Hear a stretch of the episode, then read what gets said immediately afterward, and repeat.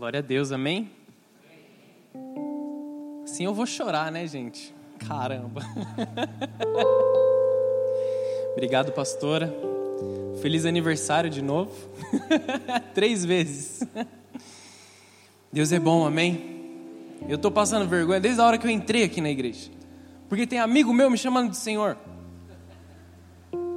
E o pessoal quer dar honra, entendeu? Os irmãos.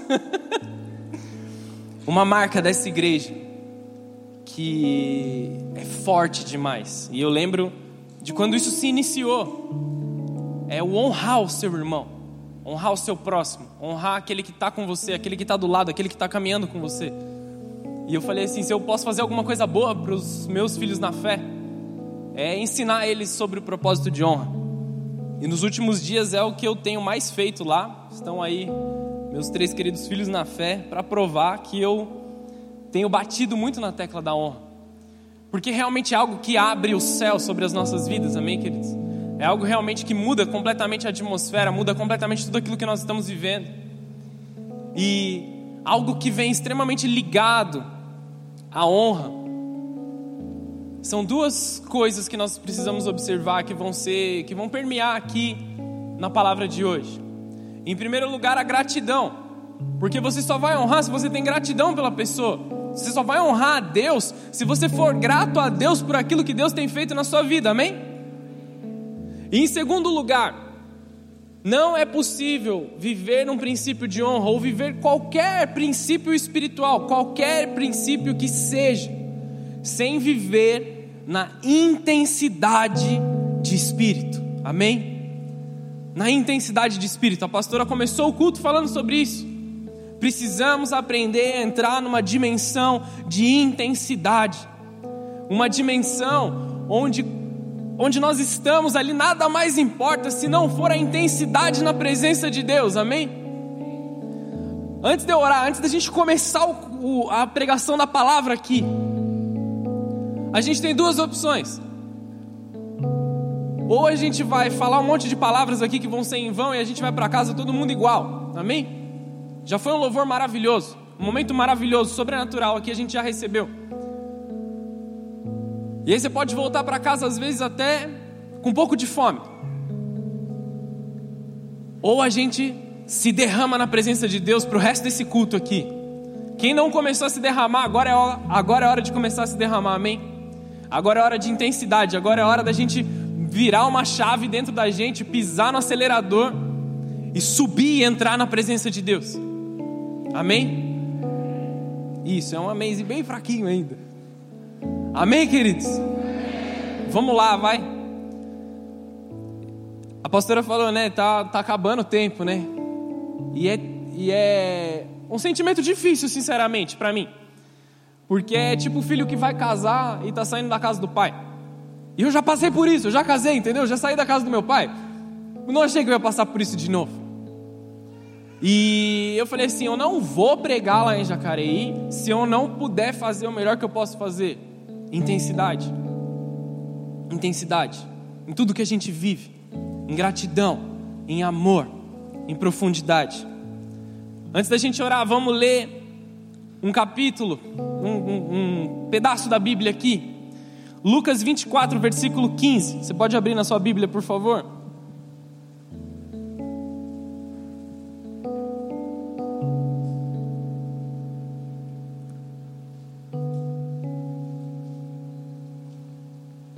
Vou te contar um segredo. Tô nervoso pra caramba. Como se fosse a primeira pregação da minha vida. Se eu contar uma piada, você dá uma risadinha para me ajudar, beleza? Lucas 24, versículo 15.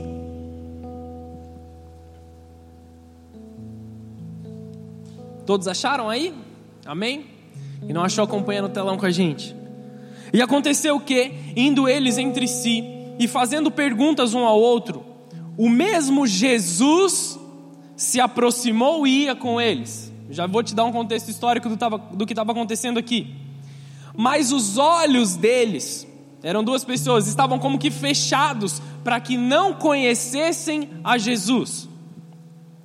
E lhes disse: Que palavras são essas que caminhando trocais entre vós, e por que estão tristes?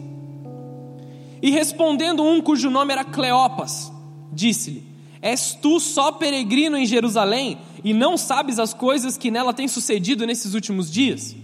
Ou seja, vou dar um contexto histórico aqui, para um pouco aí a gente já vai continuar lendo. Eram dois homens que eram discípulos de Jesus. Eles viram a crucificação de Jesus, mas esqueceram de crer na ressurreição de Jesus. Então eles viram a crucificação e para eles tinha acabado completamente a missão. Eles viram Jesus morrer no madeiro, ou seja, então acabou tudo para a gente, já era. Aquele que ia levar a gente para viver grandes coisas morreu na cruz, e agora? Vamos voltar para nossa aldeia, vamos voltar para nossa cidade. E era isso que eles estavam fazendo aqui. Eles estavam voltando para sua casa em tristeza, em dor no coração, em pesar de espírito, porque eles haviam vivido uma frustração muito grande. Eles estavam de luto porque o seu Senhor havia morrido. Amém, queridos? Também faz parte dizer que teve falta de fé aqui nesse meio, porque Jesus havia dito que ele ressuscitaria. Mas os discípulos, e aí não só esses dois, mas inclusive os doze também duvidaram. Eles duvidaram que Jesus voltaria, eles duvidaram que Jesus iria vir. Alguns poucos permaneceram em fé e conseguiram inflamar a fé dos outros irmãos. Acompanha comigo o que continua dizendo. No versículo seguinte: E lhes perguntou quais, e eles disseram: As que dizem Vou voltar um aqui. Não, não, tá certo. E responderam-lhes: Quais? E disseram: As que dizem respeito a Jesus, o Nazareno, que foi homem, profeta e poderoso em obras e palavras diante de Deus e de todo o povo. E como os principais dos sacerdotes e os nossos príncipes o entregaram à condenação de morte e o crucificaram. E nós esperávamos que fosse ele que remisse Israel. Mas agora sobre tudo isso é já hoje o terceiro dia. Diga comigo, terceiro dia. Desde que essas coisas aconteceram. E é verdade que também algumas mulheres dentre nós nos maravilharam, as quais de madrugada foram ao sepulcro e não acharam o seu corpo. Olha como eles estavam com os olhos vendados.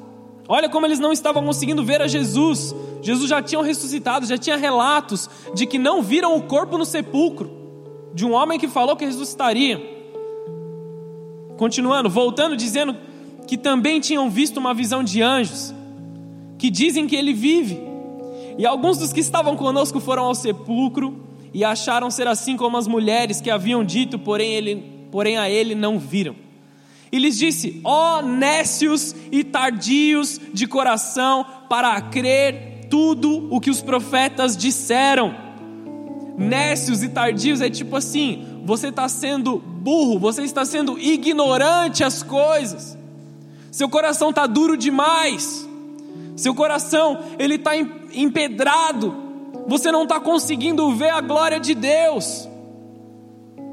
Ó oh, nécios e tardios de coração.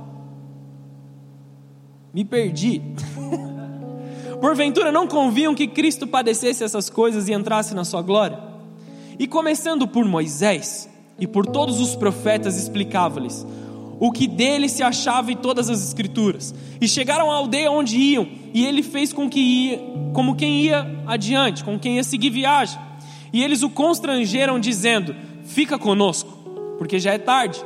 E já declinou o dia, e entrou para ficar com eles. Aconteceu que, estando eles à mesa, tomando o pão, o abençoou, partiu-lhe e deu. Abriram-se então os seus olhos e conheceram, e ele desapareceu-lhes. Eles perceberam a Jesus no momento de comunhão, uma das maiores marcas do ministério de Jesus, da realidade de quem Jesus é. Então Jesus desaparece do meio deles. E disseram um para o, para o outro. E aqui é o versículo que eu quero é, frisar na palavra de hoje, eu quero que vocês entendam e mergulhem nesse versículo. E disseram um para o outro: Porventura não ardia em nós, no nosso coração, pelo caminho quando nos falava e quando nos abria as Escrituras. Não nos ardia no coração ouvir a palavra, não nos ardia no coração ouvir os louvores, não nos ardia no coração enquanto nós estávamos ali no caminho orando, caminhando junto com Jesus. É como ardia no nosso coração quando Jesus estava vivo. E eu quero que você peça ao Espírito Santo agora que te lembre os momentos que ardiam o seu coração. Os momentos que você viveu com Deus em que o seu coração ardeu. Talvez hoje seja o primeiro dia que você está aqui nessa casa como visitante e você nunca foi em nenhuma outra igreja. E eu quero te dizer que o seu coração vai passar a arder pela presença de Deus, pela profundidade do Senhor, diante da glória de Deus. Nós vamos subir e entrar na presença dEle, e o nosso coração vai voltar a arder de todas as formas na presença de Deus.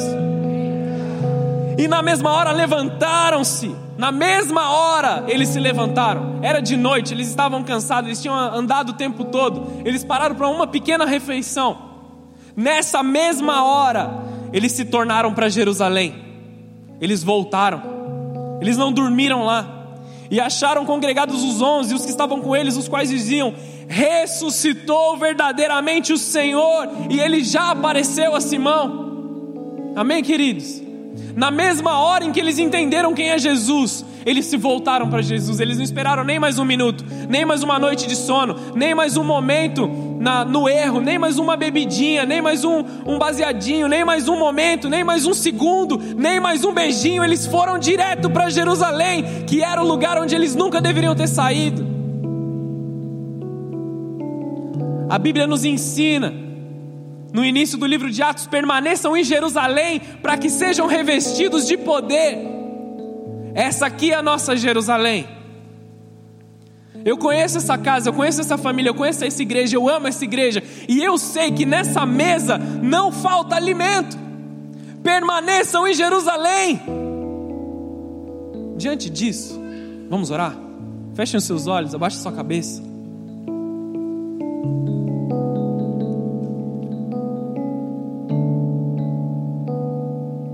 Senhor Jesus, nos pega no caminho, Pai. Nos pega no meio das nossas tristezas, das nossas frustrações, nos pega no meio das nossas dificuldades, nos pega no meio das dores, Senhor. Quantas pessoas entraram aqui nessa casa com o coração espremido, com, com o coração machucado, com tristeza, Senhor. Quantas pessoas entraram nessa casa, Senhor, em algum, e, e talvez no pior momento da sua própria vida. O que eu te, te, peço nessa noite, Senhor, vem com a tua restauração através dessa palavra, vem com teu sobrenatural através dessa palavra, vem removendo julgos, Senhor, de anos, julgos de tempos e tempos que estão sobre as costas dos teus filhos. Senhor, agora vem com o alívio dos céus, vem com a paz que excede todo entendimento, nos enche de glória, nos enche da tua presença, fala conosco, queima no nosso coração, vem com a tua presença maravilhosa sobre nós. Nós precisamos do teu sobrenatural, nós precisamos da tua glória, vem com a tua intensidade sobre nós, em nome de Jesus, em nome de Jesus. Quem pode dizer amém para isso? Mano, isso é café? Aleluia. Obrigado. Pessoal de Santa Branca, olha isso aqui, é café, mano. Não podia perder a oportunidade, mano. Deus é bom, amém? Eles sabem que é brincadeira, eles sabem que eu gosto de café. Quando a gente vai fazer uma célula, NV, alguma coisa, sempre falo café, cara, vamos, vamos fazer um café. Eles me conhecem. Queridos, nós precisamos ser intensos na presença de Deus, nós precisamos ser ousados, nós precisamos demonstrar nossa gratidão. Hoje cedo eu preguei exclusivamente sobre gratidão lá, mas eu quero ir um pouquinho além aqui. Nós precisamos entender uma coisa. Quando é o tempo que queima no seu coração a palavra?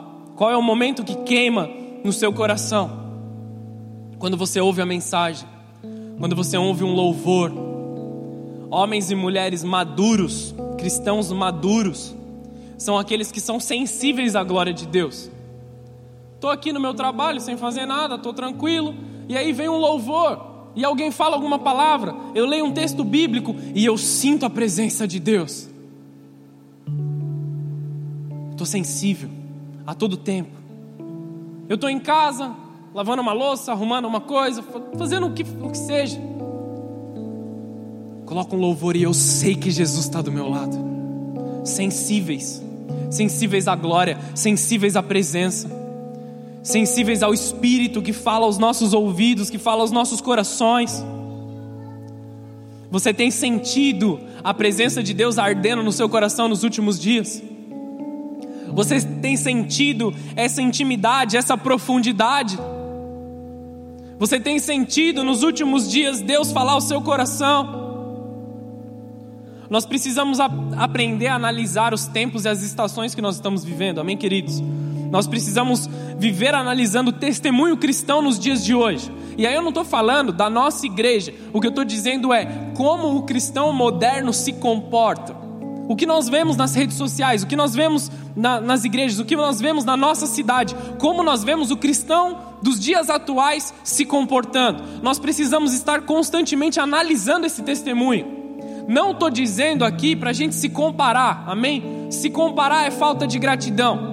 Se comparar, você vai cair em dois erros. Ou você vai olhar para a pessoa e vai falar assim: ah, eu sou muito melhor do que ele. E aí você cai no orgulho. Quando você se compara para alguém, você fala assim: meu, ele faz muito mais do que eu. Você cai no, minim, no, no negativismo ali. Eu sou pequeno, eu não vou chegar em lugar nenhum. Você peca também, porque te falta fé. Não é questão de comparação. É questão de analisar, discernir e medir a forma com que as pessoas estão vivendo, para que nós possamos balizar a nossa vida na presença de Deus. Será que eu estou deixando de fazer o que eu deveria fazer? Na área em que Deus me colocou, no lugar em que Deus me colocou, na igreja que Deus me colocou, no ministério que Deus me colocou, será que eu estou fazendo aquilo que eu deveria fazer? Será que eu estou realmente dando o máximo que eu posso dar? Ou será que eu sou parte da média que derruba o testemunho cristão dos dias de hoje? Sempre analisando o quanto, o quanto disso é bíblico, o quanto do que é pregado é bíblico, o quanto do que é feito é bíblico. Nós precisamos ter muito, muito cuidado de buscar coisas fora do nosso ministério, fora da nossa casa, fora da nossa família, porque muitas vezes isso precede a nossa queda, muitas vezes isso precede a, a, ao erro. Nós temos tantas pessoas maravilhosas dentro dessa igreja, do Ministério Bola de Neve como um todo, agora falando, pessoas que conhecem várias áreas, vários ministérios, vários é, dos mistérios de Deus, por que procurar coisas fora disso? Causando divisão, a visão da palavra, a visão da igreja que nos foi dada. Cada dia que, que passa, se torna mais essencial que o cristão aprenda a discernir e medir o tempo que nós estamos vivendo. Isso nos faz lembrar de uma tribo que se chamava tribo de Issacar. Não dá tempo de explicar tudo isso aqui, mas eu quero que vocês entendam. Os, os da tribo de Sacar, eles eram peritos na leitura correta e interpretação do tempo. Amém? Eles não eram astrólogos ou numerólogos, eles eram profetas. Profetas que sabiam interpretar os tempos, profetas que estavam atentos aos sinais nos céus, que estavam atentos às estações mudando, as mudanças no tempo, as mudanças nas nossas vidas, e nós estamos em tempo chave. A igreja precisa acordar porque nós estamos vivendo um tempo chave, um tempo de mudança, um tempo de transformação, um tempo que pode dizer para nós se nós vamos subir ou descer, um tempo que vai dizer para nós se nós é, seremos abençoados na próxima colheita ou se não haverá nada na próxima colheita para nós. Vocês estão entendendo o que eu estou dizendo? Se isso é tudo novidade para vocês, Talvez vocês estejam um pouco desconectados de tudo que está acontecendo. Não é mais um jargão de crente para assustar as pessoas que estão no erro. É um fato, Jesus está voltando. Cadê os que nos dias atuais clamam com, todo, com toda a força do seu pulmão, Maranata? Jesus está voltando, Jesus está às portas. Nós estamos em tempos decisivos da nossa fé, nós estamos diante de um testemunho que tem que ser muito sólido, perseverança tem que ser a nossa marca. uma vida íntima, uma vida verdadeira na presença de Deus, tem que ser a nossa marca. Eles entendiam bem a areia do tempo escorrendo pelo vão dos dedos de Deus. Eles entendiam isso. Faz essa ilustração na sua mente. Tenta imaginar Deus com um punhado de areia nas suas mãos e ela escorrendo aos poucos pelos dedos de Deus. Esse é o tempo que está passando. E o tempo vai passar, independente se a gente faça algo ou não, amém, queridos? O tempo vai passar. Quando nós, como igreja, nos aplicamos a fazer isso, Deus mostra processos, marcas no tempo, ciclos, sabedoria, sucessos e fracassos. Nós entendemos o motivo pelo qual nós estamos passando as coisas. Passamos por falta para aprender a dar valor quando a gente tiver. Passamos por momentos de silêncio para aprender a colocar em ordem os nossos pensamentos, para aprender a viver com Deus aquilo que nós precisamos viver. Passamos por momentos de comunhão para aprender a olhar para o próximo, para as necessidades do próximo, para aprender a olhar para aquilo que ele precisa, que você pode compartilhar. O tempo é chave para nós entendermos as coisas, nós precisamos usar o tempo a nosso favor, amém? Não correndo como ansiosos. Os ansiosos, eles veem um problema, eles saem correndo para todos os lados tentando resolver. Os sábios, eles buscam a solução e usam do tempo em seu favor. De novo, nós estamos vivendo um tempo chave. Nós estamos vivendo dias definitivos da vinda de Jesus. Nós estamos vivendo tempos em que as coisas vão acontecer de forma sobrenatural. Sabe o que aconteceu comigo nesses dias? Nunca tinha acontecido isso. Eu nunca tinha visto isso. Um jovem foi lá na, na igreja de Santa Branca, em uma reunião, uma reunião do NV. E assim, NV não é um culto cheio de poder, de glória. A gente vai lá e bate no pecado, entendeu? A gente vai focado em um assunto. Quando acabou a reunião, a gente estava falando, ah, pessoal, vai ter batismo, tá chegando aí, sábado vai ter batismo tal, né? Foi só um recado. Ele virou para mim e falou assim, pastor, eu quero me batizar. Um visitante, eu não sabia nem o nome dele. Falei, como é seu nome? Aí a gente se apresentou. Pastor, eu quero me batizar. Mas você entende o que está fazendo? Eu quero me batizar. Mas você, você acha que é o tempo? Eu quero me batizar. E eu fiquei com vergonha. Eu falei, vai me bater se eu não batizar ele. Porque a fé das pessoas hoje em dia, aqueles que têm fé, aqueles que estão intensos na presença de Deus, eles querem fazer a vontade de Deus, não importa o que aconteça. Eles querem se entregar, eles querem mergulhar, eles querem ir até a glória de Deus. Vigiem para que vocês não atrapalhem o mover de Deus nos tempos atuais sejam parte do mover, sejam parte do sobrenatural. Porque muitas pessoas hoje estão precisando, estão clamando pela glória de Deus. Muitas pessoas estão precisando desse sobrenatural. Quem nunca julgou uma situação antes de, de vivenciar? Quem nunca pagou a língua depois de ter falado algo que não devia? Amém? Estou aqui também, já fiz coisa errada também, entendeu? Principalmente pais novos, pais de primeira viagem. Né, irmão? Nós aqui temos filhos pequenos. E a gente fala assim: quando eu, quando eu for pai, eu não vou fazer isso. Quando eu for pai, vai ser diferente. E a gente faz exatamente a mesma coisa. E a gente entende o porquê a gente está fazendo. Não estou falando de pecados, amém? Não estou falando de coisas erradas. O que eu estou falando são de coisas que a gente julga sem conhecer. O tempo nos ensina a não julgar, a não colocar as coisas sobre as outras pessoas. Teve uma frase que eu achava que era bobeira. As pessoas viravam para mim, na minha ansiedade, na minha juventude, as pessoas falavam para mim assim: Você não entende porque você ainda não viveu isso. Você não entende porque você não chegou lá. E sabe uma das maiores coisas que eu penso hoje em dia? Cara, deveria ter escutado mais os meus pais. Poxa, bem que meu pai me falou. Podia ter evitado essa. Podia ter evitado de cair nessa. Podia ter evitado esse vacilo. Então, nenhuma das instruções que estão na palavra de Deus, elas estão aqui sem motivo. Isso é um chamado para você voltar a deixar o seu coração arder. Nada do que está escrito na Bíblia é sem motivo nenhum. Nada do que está escrito na palavra de Deus é para ficar de qualquer jeito. Para ser praticado, é para ser vivido. Um tempo bem aproveitado gera sabedoria. E agora nós precisamos olhar para o testemunho cristão dos dias de hoje, os cristãos da pandemia. Eu me converti em um tempo que as coisas eram diferentes. Não se sinta excluído, mas quem aqui era do começo da igreja, junto com a gente, sabe? Vocês lembram as coisas que a gente viveu, cara? Eu passei na frente da 9 de julho, eu estava trazendo um irmão, estava vindo de Santa Branca, eu falei, aqui foi o primeiro ponto que a gente teve, primeiro, os primeiros cultos aqui, as primeiras coisas. Era bem apertadinho, sabe, cara? Mas o fogo descia, a glória vinha. E quando o Espírito Santo se manifestava, a gente tinha que ficar tudo assim, tudo, tudo um de lado do outro, assim, não dava muito para levantar a mão, porque estava apertado, era a glória de Deus vinha.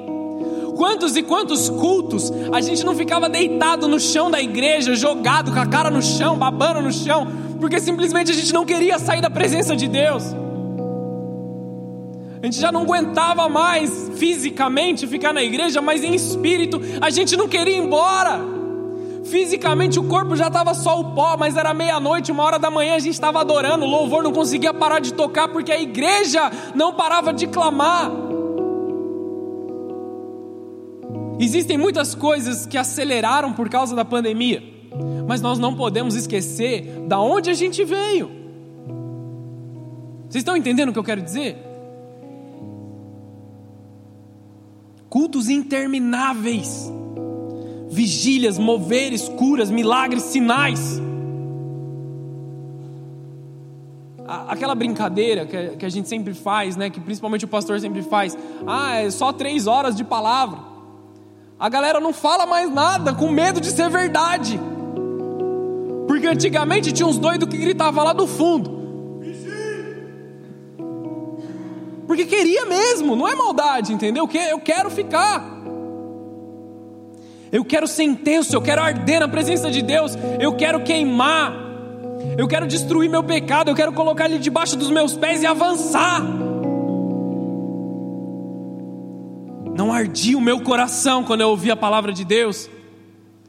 Não ardia o meu coração quando a gente estava lá. Olhamos ao redor e, e víamos pessoas completamente apaixonadas por Jesus. Ah, então você está dizendo que hoje ninguém mais ama Jesus? Não, não é isso. Cara. Não me entenda mal. O que eu estou dizendo é que o testemunho hoje, nos dias atuais, ele está abafado está abafado. Alguns estão desconectados. Hoje a igreja passou por um esfriamento que começou de forma sutil, que afetou a todos. Afetou a todos. Eu também fui afetado. Imperceptível, mas assolou a maioria. A maioria sofreu por isso. A maioria sofreu por um esfriamento. A maioria sofreu por um desligamento da presença de Deus. E hoje nós estamos tentando voltar. Hoje nós estamos buscando de todas as formas voltar para a presença de Deus, voltar para a profundidade de Deus. Nós fomos sim impedidos de estar fisicamente na igreja, mas Deus nunca esteve de lockdown. A gente precisa ir. Estamos vivendo um tempo. Por que eu estou dizendo isso? Porque nós estamos vivendo um tempo novo. Observe o que está acontecendo na política, observe o que está acontecendo na saúde, observe o que está acontecendo nos céus. As vacinas estão sendo liberadas na nossa nação, na nossa cidade. A nossa cidade, inclusive, está mais acelerada do que as outras cidades aqui da região. Em breve, as coisas vão voltar ao nosso antigo normal. O que você vai fazer quando as coisas voltarem no antigo normal? Você está preparado e você está desejando, tanto quanto você dizia que você desejava antes, a comunhão sobrenatural, a manifestação sobrenatural. Você está desejando, tanto quanto você desejava antes, uma igreja cheia de pessoas. Isso é o tempo que está diante de nós. E eu digo, não, não passa de uma próxima primavera. Dessa próxima primavera as coisas vão acontecer. Quem está ligado no que eu estou dizendo sabe que o Shemitah vai acontecer logo ali. Se você não sabe o que é Shemitah, você pergunta para o seu líder de célula. que ele vai dar um jeito de responder. Entendam uma coisa, queridos. O normal para o cristão não é se abster das drogas, não é se abster da pornografia, daquilo. Isso não é o normal do cristão, isso é o básico do cristão. O normal do cristão é manifestar glória, é manifestar presença, é encher o coração dos outros que estão chorando, é entregar palavras de bênção. Isso tem que ser o nosso normal. Isso tem que ser o nosso dia a dia. Quando você está no seu trabalho, quando você está no seu comércio, na sua casa e bate alguém lá, ah, eu estou com um dia mal, estou num dia triste. Você tem toda a capacitação para transformar a vida dessa pessoa. Uma única palavra vai transformar a vida de todos. Esse é o normal do cristão. Nós estamos aqui para ser transmissores da glória de Deus. Para que as pessoas sejam cheias da presença, cheias da glória mesmo restaurados, curados, transformados. E você não precisa ser ungido a alguma coisa para fazer isso. Você ama a Deus. Você está disponível a ouvir o chamado de Deus nesse tempo. Acabei esquecendo de dizer o tema dessa mensagem.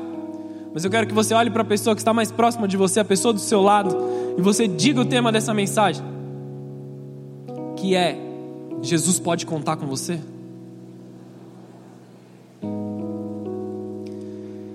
Jesus pode contar com a sua vida. Jesus pode contar com a sua entrega. Jesus pode contar com a sua gratidão. Jesus pode contar com o fogo ardendo dentro do seu coração ainda, mesmo no meio do esfriamento, mesmo no meio do medo, mesmo no meio de toda a ansiedade que o mundo está vivendo. Existe um rompimento que nós estamos vivendo agora. Deus está vindo retirar fardos, fardos pesados. Levante as suas mãos aos céus.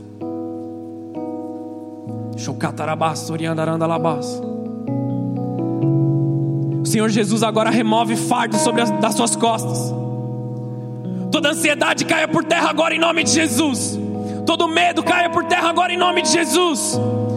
Todo falso testemunho caia por terra agora em nome de Jesus. Toda ingratidão caia por terra agora toda incerteza seja lançada no mar do esquecimento. Todo espírito maligno que te assola, se cale agora e seja lançado no abismo onde Jesus determinar. Toda enfermidade agora está cessando, toda enfermidade está sendo curada. Existe um liberado céu sobre a tua vida. Suba e entre na presença de Deus. Receba dessa glória, receba dessa presença. Recatarabachai. Suba e entre, receba o teu alívio, receba a restauração da paz sobre a tua vida.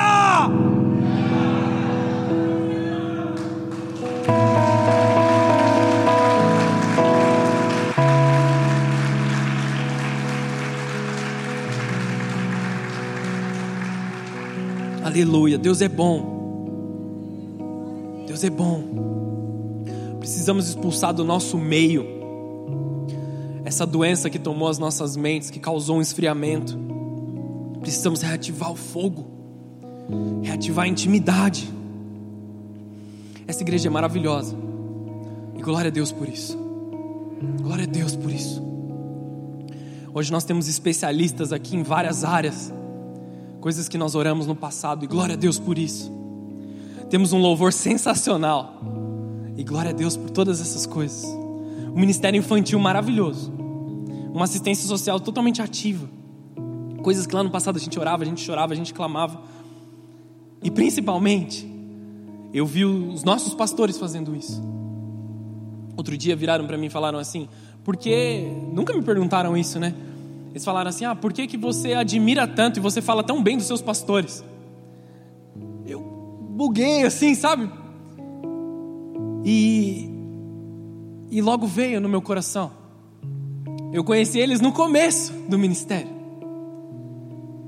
E uma coisa que nunca eles deixaram faltar foi o pão na mesa. Nunca deixaram faltar e principalmente nunca se negaram a sentar na cadeira do aluno para aprender na, na área que eles não sabiam. Hoje existe uma sabedoria muito grande nesse casal de pastores. que nos ajudam muito, que nos ensinam muito, tudo para a glória de Deus. Porque eles nunca se negaram a sentar na cadeira do aluno e ouvir.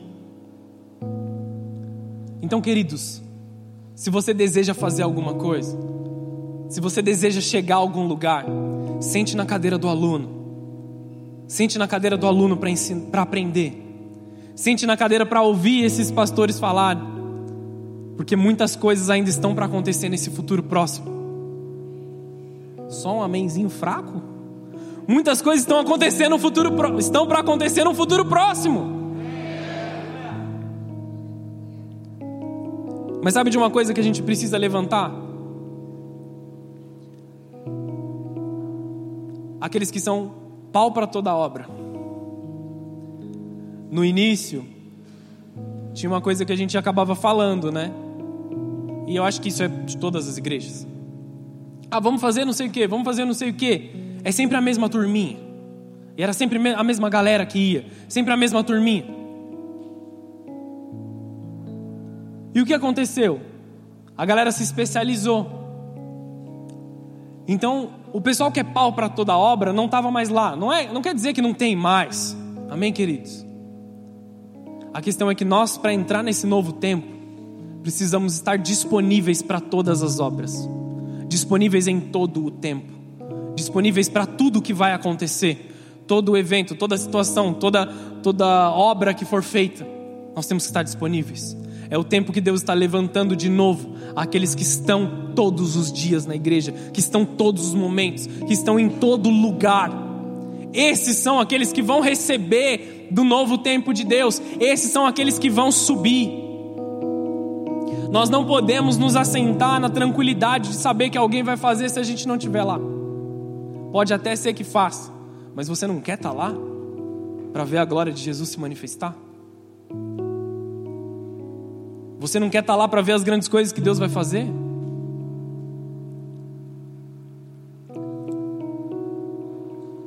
Cadê aqueles que estão disponíveis para toda a obra?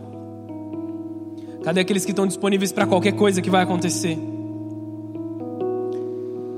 No passado vivemos uma vida aqui de que tudo que acontecia na igreja era sempre a mesma turminha. E agora nós temos uma turma muito grande. Imagina o que nós não conseguimos fazer com todos envolvidos na obra. Imagina onde a gente não consegue chegar com todos disponíveis. Vocês estão entendendo o que eu quero dizer?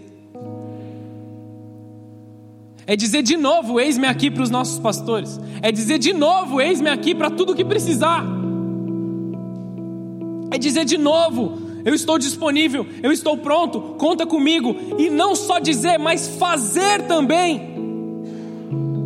Nós precisamos viver isso nesse novo tempo. Deus está para fazer um, no, um, mover novo, queridos. Nós vamos passar por esse Shemitah de Deus as vacinas estão vindo, as novas situações vão ser reveladas sobre a nossa vida, nós vamos passar novamente por uma adaptação social em breve. E quando isso tudo acontecer, aonde você vai estar? Aonde você vai estar? Deixe de lado as suas festinhas particulares.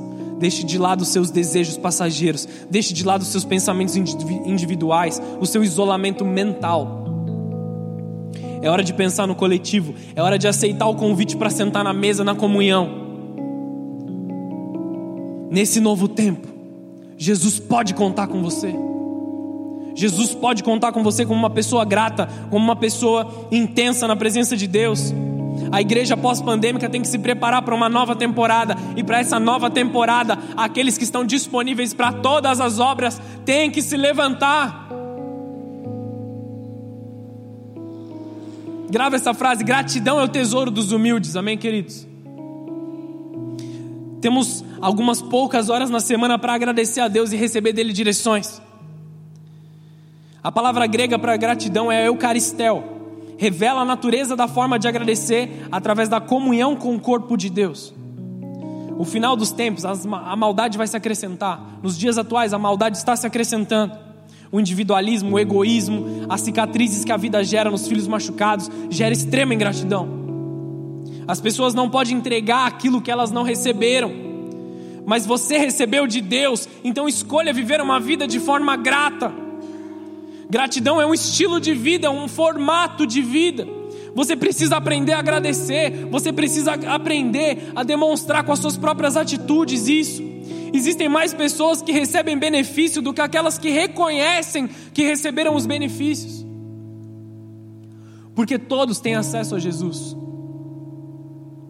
Porque passam por apuros ou por dificuldades pela ingratidão.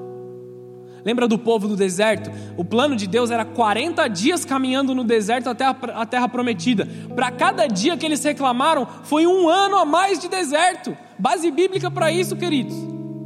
Cada dia que você reclama de, um, de, uma situação é um ano a mais convivendo com o, o, a parte ruim dela. Seja grato por aquilo que Deus está dizendo. Conte as bênçãos que Deus tem te dado. Conte as coisas maravilhosas que estão diante de você, para você cuidar, para você valorizar. Conte as bênçãos que Deus já liberou sobre a sua vida. Veja que a gratidão em você gera um compromisso compromisso com a casa de Deus, com a família de Deus. Aqueles que se aproximam mais de Jesus facilmente recebem mais de Deus. Entenda uma coisa: o quanto recebemos de Deus é exatamente proporcional ao quanto nós estamos dispostos a receber. Se eu tenho uma grande expectativa, eu recebo muito. Se eu tenho pouca expectativa, eu não vou receber nada de Deus. Eu vou entrar na igreja e sair do mesmo jeito que eu entrei, porque a minha expectativa é pequena. A minha vontade de estar na presença de Deus é pequena. Quanto você anseia ser tocado por Deus hoje? Quanto você anseia receber da presença de Deus? Qual a sua expectativa em Deus? Repense os seus dias. Você mais reclama ou você mais é grato por Deus? Você diariamente murmura reclamações dizendo que tudo está errado na sua vida e fala para as pessoas ao seu redor que nada pode mudar, que nada vai mudar, que nada dá certo. Ou você investe tempo em oração, sendo grato a Deus por cada uma das coisas que Ele te deu.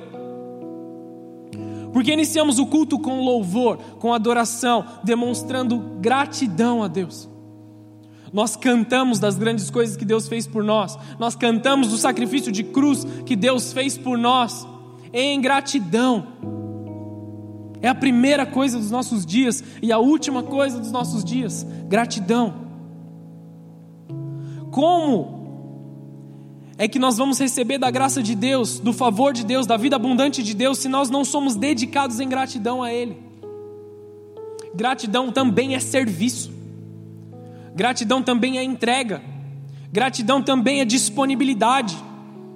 As suas palavras têm muito poder, porque você faz parte da igreja de Deus, você é filho de Deus. Aquilo que você lança dentro da sua casa tem um poder profético. Então, se você agradece por aquilo, você consagra no mundo espiritual e você fortalece aquilo que Deus está te dando. Só que se você murmura, você amaldiçoa a sua vida você amaldiçoa a sua casa, você tem poder para fazer isso também. O que você declara sobre a sua casa, você traz existência. O que você declara sobre o seu casamento, você traz existência. O que você declara sobre o seu emprego, você traz a existência. Você é filho de Deus, você tem essa autoridade. Amém? Estão aqui ainda? Você tem o poder de Deus vivendo dentro de você, e para que você tem usado esse poder de Deus? Murmuração é como se fosse uma palavra profética das trevas. Você amaldiçoa. Você faz com que as coisas apodreçam, as bênçãos apodreçam. Se você reclama do seu casamento frequentemente, você faz o seu casamento apodrecer. Se você é grato pelo seu casamento, você faz o seu casamento se fortalecer a cada dia mais. É só um exemplo, como casamento, amém? Tantas outras áreas são da nossa vida. Gratidão já é uma ação que abre os céus. Murmuração é uma das coisas que Deus odeia, porque é um insulto ao caráter de Deus. Toda vez que você reclama, você está basicamente dizendo: Deus, eu não estou feliz com o que você está fazendo na minha vida. Deus, eu não acho que você cuida tão bem assim de mim. É isso que você diz quando você reclama. Então pense duas vezes antes de reclamar. Você precisa aprender a, a agradecer. Você precisa aprender a dizer obrigado, Deus. Obrigado, Senhor. Obrigado por isso. Gratidão é a forma de vencer as suas dificuldades. Gratidão garante a sua colheita na próxima estação. Gratidão é vista na sua permanência. Gratidão destrói a ansiedade, destrói o medo, destrói a dúvida. Gratidão é se renovar, é permitir o agir de Deus. É isso que Deus espera de você. Gratidão é um espírito, é, é um estilo de vida de um homem espiritual, de uma mulher espiritual. Amém? Vamos agradecer a Deus. Nós precisamos viver em alegria nessa gratidão. Quero falar rapidamente aqui de Davi para a gente encerrar. Adorar como Davi. Nós precisamos aprender de Davi nessa área de adoração.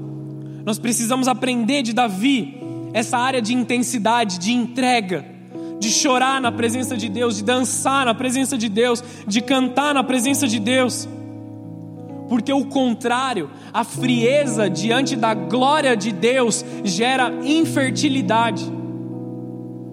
Vamos lá para vocês entenderem isso. Davi, ele sempre foi um adorador, sempre viveu de forma a adorar a Deus. Ele foi um rei conhecido por saber atrair a presença de Deus. Não que nunca houvesse pecado nesse homem, mas foi um homem que sabia chegar a Deus pedindo perdão no momento necessário que sabia transformar a sua vida, que sabia que quando ele pecava ele desagradava a Deus e ele precisava causar uma mudança dentro dele. E como ele fazia isso? Através da adoração, através do verdadeiro arrependimento, através da verdadeira mudança de caráter. Um homem que priorizava a presença de Deus sobre todas as coisas. Nós precisamos aprender a priorizar a presença de Deus. Todos nós conhecemos os mandamentos. Amai a Deus sobre todas as coisas. É o primeiro mandamento. A gente fala, eu amo a Deus sobre todas as coisas. Deus é tudo para mim, Jesus é tudo para mim. Só que a gente desmente essa frase logo depois com as nossas atitudes. Mostrando que Deus não está tanto no primeiro lugar assim. Nós precisamos voltar e colocar Deus em primeiro lugar de todas as coisas de novo. A mesma história é contada em dois livros, em 2 Samuel e 1 Crônicas. A gente vai passar bem rapidamente aqui, só alguns versículos, tá? A arca da aliança era o símbolo da presença de Deus na terra, tá bom? É, confia em mim, não dá tempo de explicar isso. A arca da aliança, ela é o símbolo da presença de Deus na terra, principalmente na época de Davi. Davi ele estava compromissado em trazer a arca da aliança de volta para Jerusalém, porque os israelitas eles haviam sido um pouco desleixados na época do rei Saul quanto à Arca da Aliança. Eles perderam é, a Arca da Aliança e ela foi levada para uma outra nação, tá bom? E Davi ele estava preocupado com uma única coisa: se existe um objeto que simboliza a presença de Deus, eu preciso dele aqui. Eu preciso dele em Jerusalém. Eu preciso dele na minha casa. Eu preciso ele no eu preciso desse objeto no centro de todas as coisas. Hoje a presença de Deus não é um objeto, não é a arca da aliança. Mas nós precisamos fazer de todas as forças para trazer a presença para nós. Para atrair a presença, atrair a glória, atrair o poder de Deus sobre as nossas vidas, principalmente dentro das nossas casas.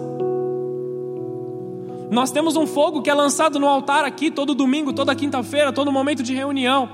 Mas o que você faz com o fogo que é lançado nesse altar? Você só contempla ou você pega a sua porção, leva para sua casa e põe fogo no seu altar?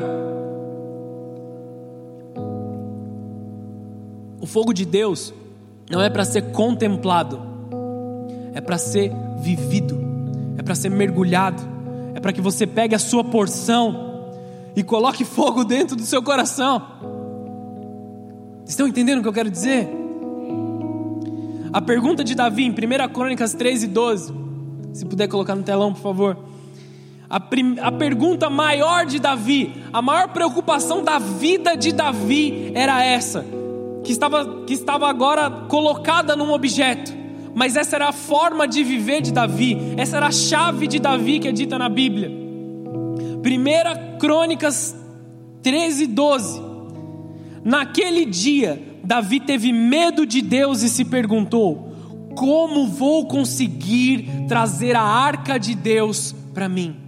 Como eu vou trazer a presença de Deus para minha casa? Como eu vou atrair a glória de Deus para minha casa? Como eu vou atrair a glória de Deus para minha família? Como eu vou atrair a glória de Deus para os meus filhos? Como eu vou atrair a glória de Deus para o meu comércio, para o meu trabalho? Como eu vou atrair a glória de Deus para o meu estilo de vida, para onde eu for, para academia, para seja onde você viver? Como eu atraio a glória de Deus aonde eu estiver? Essa era a pergunta que Davi se fazia todos os dias. Houve uma tragédia, uma negligência ali. Depois você lê o texto todo. Uzá era servo de Davi, ele havia acabado de morrer por negligência. Ele negligenciou a ordem sacerdotal que ele estava ali e ele morreu. E Davi sabia que a única saída era investir em trazer a presença de Deus, a arca de Deus, de volta para Jerusalém, de, de volta ao povo. Davi fez tudo o que ele tinha que fazer e ele trouxe a arca de volta. Amém? Ele fez o que ele tinha que fazer. Ele trouxe a arca, tá bom? Vamos dar um pulo na história. 1 Crônicas 15, versículo 25. O que um homem que está diante da presença de Deus, que está diante do símbolo máximo da glória de Deus, do símbolo máximo do favor de Deus, do símbolo máximo da presença de Deus, tem que fazer. 1 Crônicas 15, 25. Assim, com grande festa. A minha versão é diferente. É isso mesmo. Vou ler nessa versão aqui. Sucedeu, pois, que Davi, os anciãos de Israel e os capitães dos milhares foram para foram para e foram para, tá faltando uma parte aqui, né? E fizeram subir com alegria, com grande festa, a arca do concerto do Senhor da casa de Obed-edom como Deus havia poupado os levitas que carregavam a arca da aliança do Senhor, sete novilhos e sete carneiros foram sacrificados. O que, que é isso? Havia oferta, comida, oferta queimada, havia adoração, havia celebração. Grava isso, oferta queimada, já vou explicar. E Davi vestia um manto de linho fino, assim como também todos os levitas que carregavam a arca os músicos e, Kenaim, e Kenanias, chefe dos músicos, e Davi vestia também o colete sacerdotal de linho. Um colete sacerdotal de linho, um éfode. Ele estava como um sacerdote diante da presença de Deus. Eram vestes de sacerdote, vestes de adoração, vestes de prestar culto a Deus. Ele não foi como um guerreiro, ele não foi como um soldado, ele não foi como um rei, ele foi como um sacerdote, ele foi como um adorador estava vestindo um éfode. O foco dele era adoração. E todo Israel acompanhou a arca da aliança do Senhor alegremente, ao som de trombetas, cornetas, símbolos e ao toque de liras e harpas. Entendam a intensidade dessa festa que estava acontecendo. Eles estavam felizes porque eles estavam com Deus. Deus está no meio de nós, vamos celebrar. Era isso que estava acontecendo. Deus está aqui comigo, a presença de Deus está aqui comigo, então eu vou cantar, então eu vou dançar. Traz todos os instrumentos que a gente tem, traz toda a comida, vamos fazer os sacrifícios, vamos levantar uma oferta de comunhão, vamos fazer uma oferta queimada, traz todos os sacerdotes, vamos dar uma grande festa, porque a presença do Senhor está no meio de nós. E aconteceu o que? Entrando a arca da aliança do Senhor na cidade de Davi, Mical, filha de Saul e esposa de Davi, observava de uma janela. E ao ver Davi dançando e comemorando, ela o desprezou no seu coração. Grava isso que a gente já vai falar sobre isso. Ações de graças levam às atitudes apaixonadas. Intensidade vem da nossa paixão por Deus. Quão apaixonado você é pelo Senhor, quão apaixonado você é pela presença dEle. Porque quando é por amor, o preço é diferente, a entrega é diferente, a devoção é diferente. Eu faço porque eu amo, eu faço porque eu sou grato, porque eu sei o que ele fez por mim. Esse é o pensamento de Davi, esse é o pensamento que nós temos que ter. Atitudes de amor, ações de expressão intencional de uma paixão verdadeira de Deus. Eu sou verdadeiramente apaixonado por Deus. louco, perdido de paixão pela glória de Deus. Precisamos resgatar isso, queridos. A palavra diz que Davi dançava com todas as suas forças. Todas as suas forças. Extravagante, desajeitado, devia estar esbarrando em todo mundo. A gente está falando do rei. Era a cidade de Davi, entendeu? A cidade estava com o nome dele. Tinha uma placa lá, essa é a cidade de Davi. E o rei estava no meio do povo, dançando e cantando com todas as suas forças. Diante da presença de Deus não tem título. Diante da glória de Deus, aquilo que você é, aquilo que você fez, aquilo que nada mais importa. Davi deixou queimar todos esses títulos. Ele colocou tudo para queimar naquele fogo, naquela oferta queimada, naquela oferta queimada. Tudo subiu para Deus. Para mim tudo é cinza. Eu quero é dançar na presença de Deus. Eu quero é cantar na presença de Deus. 2 Samuel 6, capítulo, versículo 14. Davi, vestindo o colete sacerdotal de linho, foi dançando com todas as suas forças perante o Senhor, com toda a sua intensidade, com toda a sua paixão, com toda a sua devoção havia uma expressão intencional de amor, uma devoção e uma expectativa diante da arca de Deus, que ninguém podia ficar de braços cruzados. Diante de um Deus vivo, havia vida. Sabe por que nós não recebemos as grandes coisas de Deus? Porque nós não conhecemos a extensão completa de Deus. Se nós desonramos a grande glória de Deus, a gente vai ter só uma dor de cabeça curada. E é isso, e acabou. Mas quando nós compreendemos a grandeza de Deus, que Ele é muito maior do que aquilo que a gente pode apalpar, nós entendemos que nós podemos sonhar tudo aquilo que nós quisermos na presença de Deus, que nós podemos conquistar grandes coisas na presença de Deus, que aquilo que nós chegamos até aqui é só uma base para a gente viver 10 vezes mais, 20 vezes mais, 30 vezes mais, com o passar do tempo na presença de Deus, porque Deus é muito grande. Não parou por aí onde você está. Nunca se sinta satisfeito na presença de Deus. Deus tem muito mais. Deus tem muito mais. Não limite Deus. Não limite a grandeza de Deus. Não limite a glória de Deus, queridos. Diante de um Deus vivo havia vida. Porque há cura no momento em que Deus está presente. Porque Deus é cura. Nós nos tornamos aquilo que nós contemplamos. Se nós contemplamos a vida de Deus, nós somos cheios de vida. Isso nos ensina como adorar, não ficando parados, de braços cruzados, tímidos, mas de uma forma espalhafatosa nós clamamos: Maranata. Esse é o mesmo Deus que nós adoramos, Jesus, do qual nosso coração desfalece de amor. Estou acabando, amém, queridos?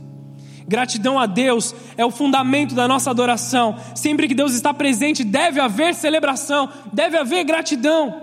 Precisamos trazer de volta essa sensibilidade de um homem, de uma mulher de Deus. Deus está aqui. Eu preciso honrá-lo. Sabe aquele arrepio, sabe aquele sentimento que nos preenche, sabe aquele queimar no nosso coração? Deus está aqui. Eu preciso honrar a Sua presença. Precisamos trazer de volta essa sensibilidade. Precisamos trazer de volta a sensibilidade no nosso coração. O, o calor do coração grato é inconfundível. Não pode ser imitado. Uma adoração verdadeira não pode ser imitada. Aquele que se ajoelha no chão da igreja e chora em gratidão a Deus, isso não tem como imitar, não tem como fingir. Só pode ser genuíno, só pode ser verdadeiro.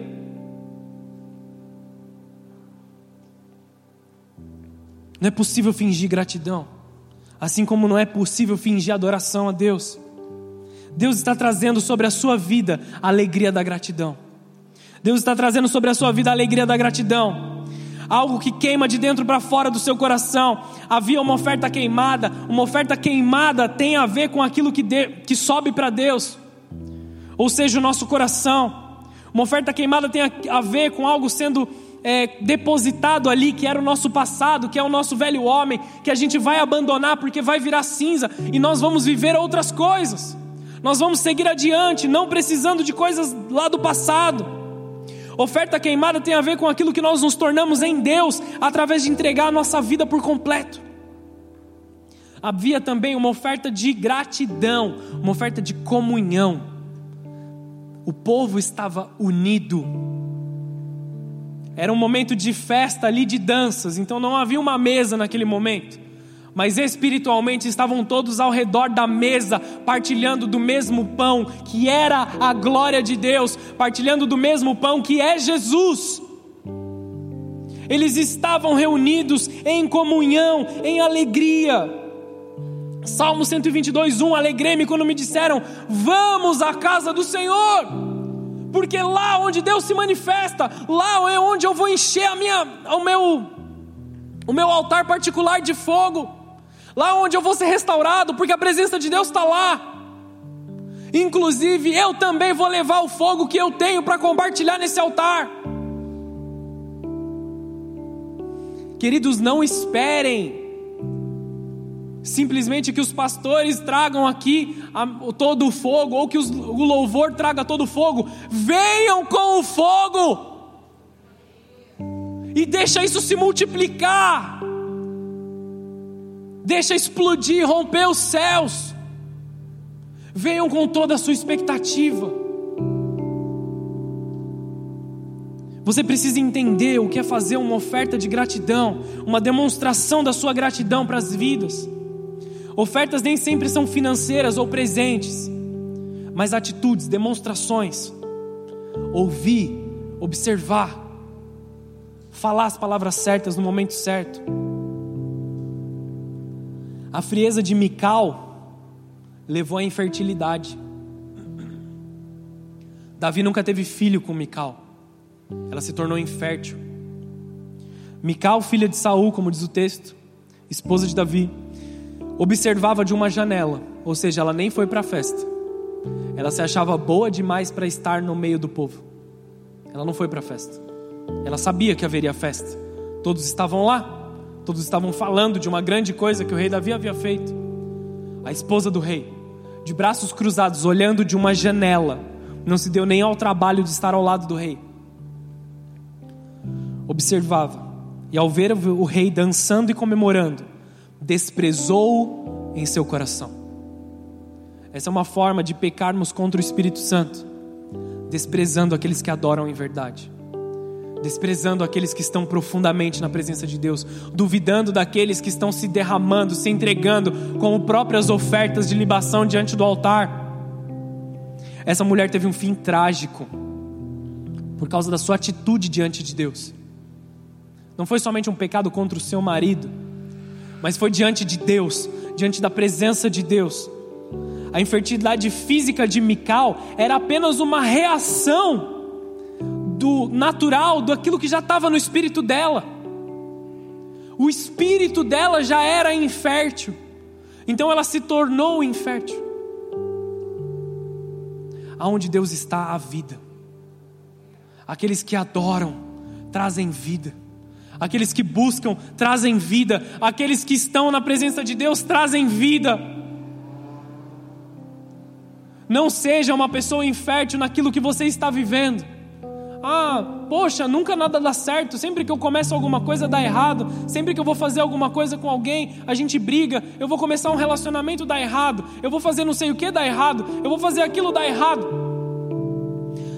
As coisas não dão errado. Elas começam errado. Se nós não começarmos as coisas do jeito certo na presença de Deus, elas vão dar errado no fundo, no, no futuro.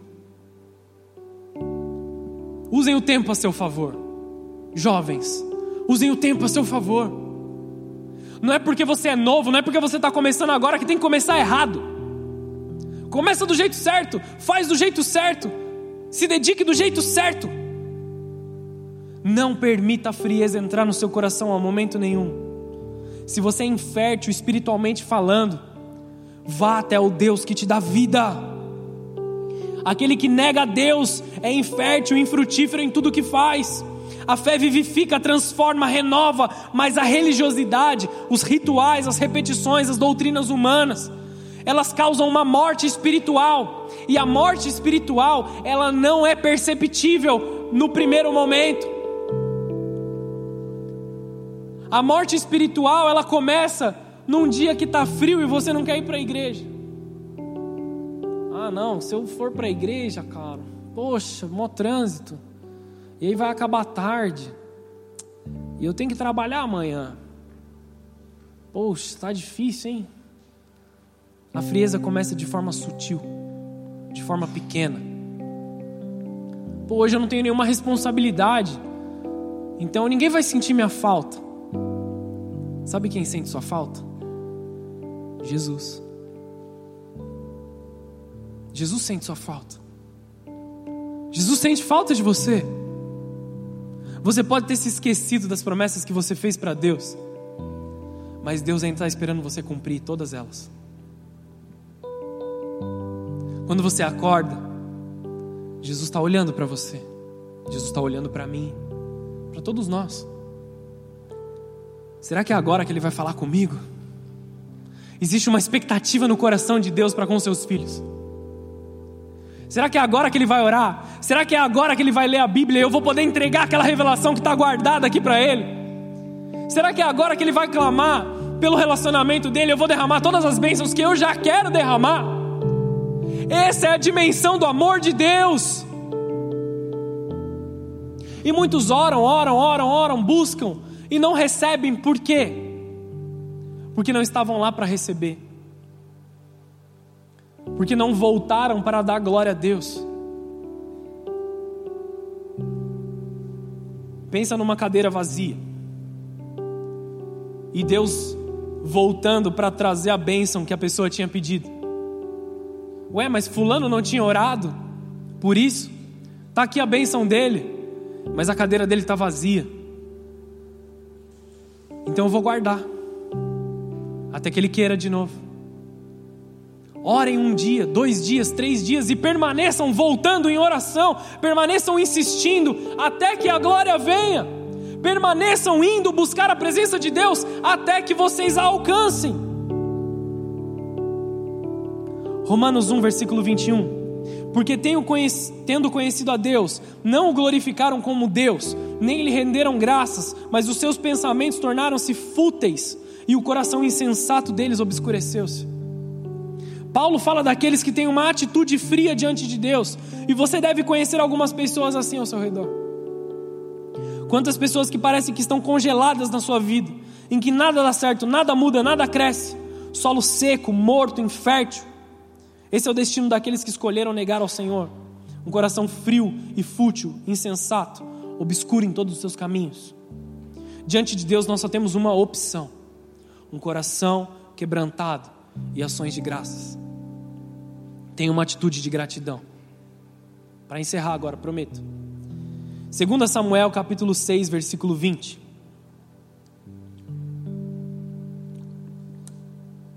Segunda Samuel 6, versículo 20. Voltando Davi para a casa para abençoar a sua família, entre parênteses aí, aquele que tem um coração grato sempre abençoa o seu próximo, amém? Sempre abençoa a sua casa, sempre abençoa a sua família. Ele foi para casa para abençoar a família. Papel de homem do lar, amém, queridos? Mical, filha de Saul, saiu ao seu encontro e lhe disse: Como o rei de Israel se destacou hoje! Parabéns, hein, Davi? Mandou bem. Tirando o manto na frente das escravas e dos seus servos, como um homem vulgar. Mas Davi disse a Mical: Foi perante o Senhor que eu dancei e perante aquele que me escolheu em lugar de seu pai ou de qualquer outro da família dele, quando me designou soberano sobre o povo do Senhor e sobre Israel, perante o Senhor eu celebrarei e me rebaixarei ainda mais e me, e me humilharei aos meus próprios olhos, mas serei honrado por essas escravas que você mencionou. E até o dia da sua morte, Mical, filha de Saul, jamais teve filhos por causa disso, por causa dessa desonra. Mas eu quero entrar na parte positiva desse versículo. Perante o Senhor. Celebrei e celebrarei, me humilharei, ainda que seja possível, quanto mais possível me humilhar, quanto melhor eu me humilhar, mais eu serei exaltado por Deus, perante o Senhor festejarei, perante a glória de Deus, eu vou ser intenso, eu vou ser sobrenatural, eu vou viver o sobrenatural, eu vou fazer tudo o que eu puder para agradar a glória de Deus gratidão de uma vida transformada, apaixonados por Jesus. Você se torna aquilo que você contempla, queridos. Contemple a Jesus, olhe para Jesus. Devoção verdadeira, resgatar aquele reteté do começo das nossas vidas espirituais. Muitos aqui começaram em momentos diferentes, mas todos passaram pelo reteté. Orações ajoelhadas no chão da igreja, intensas mãos que não conseguem abaixar de tanto que estão adorando. O louvor acaba e o doido está lá cantando ainda, porque ama, porque quer viver o sobrenatural. O louvor não consegue parar de tocar porque a igreja não para de cantar. Para isso nós precisamos resgatar a paixão pela presença. Cantares 6:2 O meu amado desceu para o jardim aos canteiros de bálsamo para pastorear nos jardins e para colher os lírios. Eu sou do meu amado e o meu amado é meu. Ele pastoreia entre os lírios. A lei de Deus é perfeita. A glória de Deus é perfeita. Ele desceu no nosso jardim, queridos. Ele está aqui no meio de nós. Qual vai ser a sua reação? Qual vai ser a sua reação nessa noite? Feche seus olhos, abaixe sua cabeça. Qual é a sua reação? Deus está aqui no meio de nós. Deus está aqui se manifestando. Com o Espírito Santo é possível viver uma vida que resiste às tentações e nós devemos orar por isso. Nós precisamos estar ligados ao amado.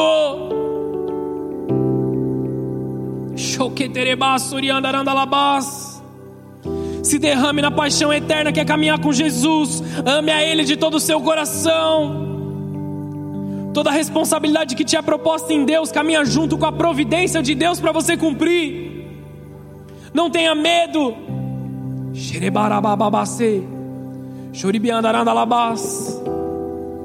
Jesus está caminhando nessa igreja. Jesus está andando no meio de nós. Seja sensível. Seja sensível à presença dEle, seja sensível ao toque dEle, seja sensível às palavras de instrução que Ele está colocando nos seus ouvidos. Corresponda com gratidão. Corresponda com gratidão a Ele.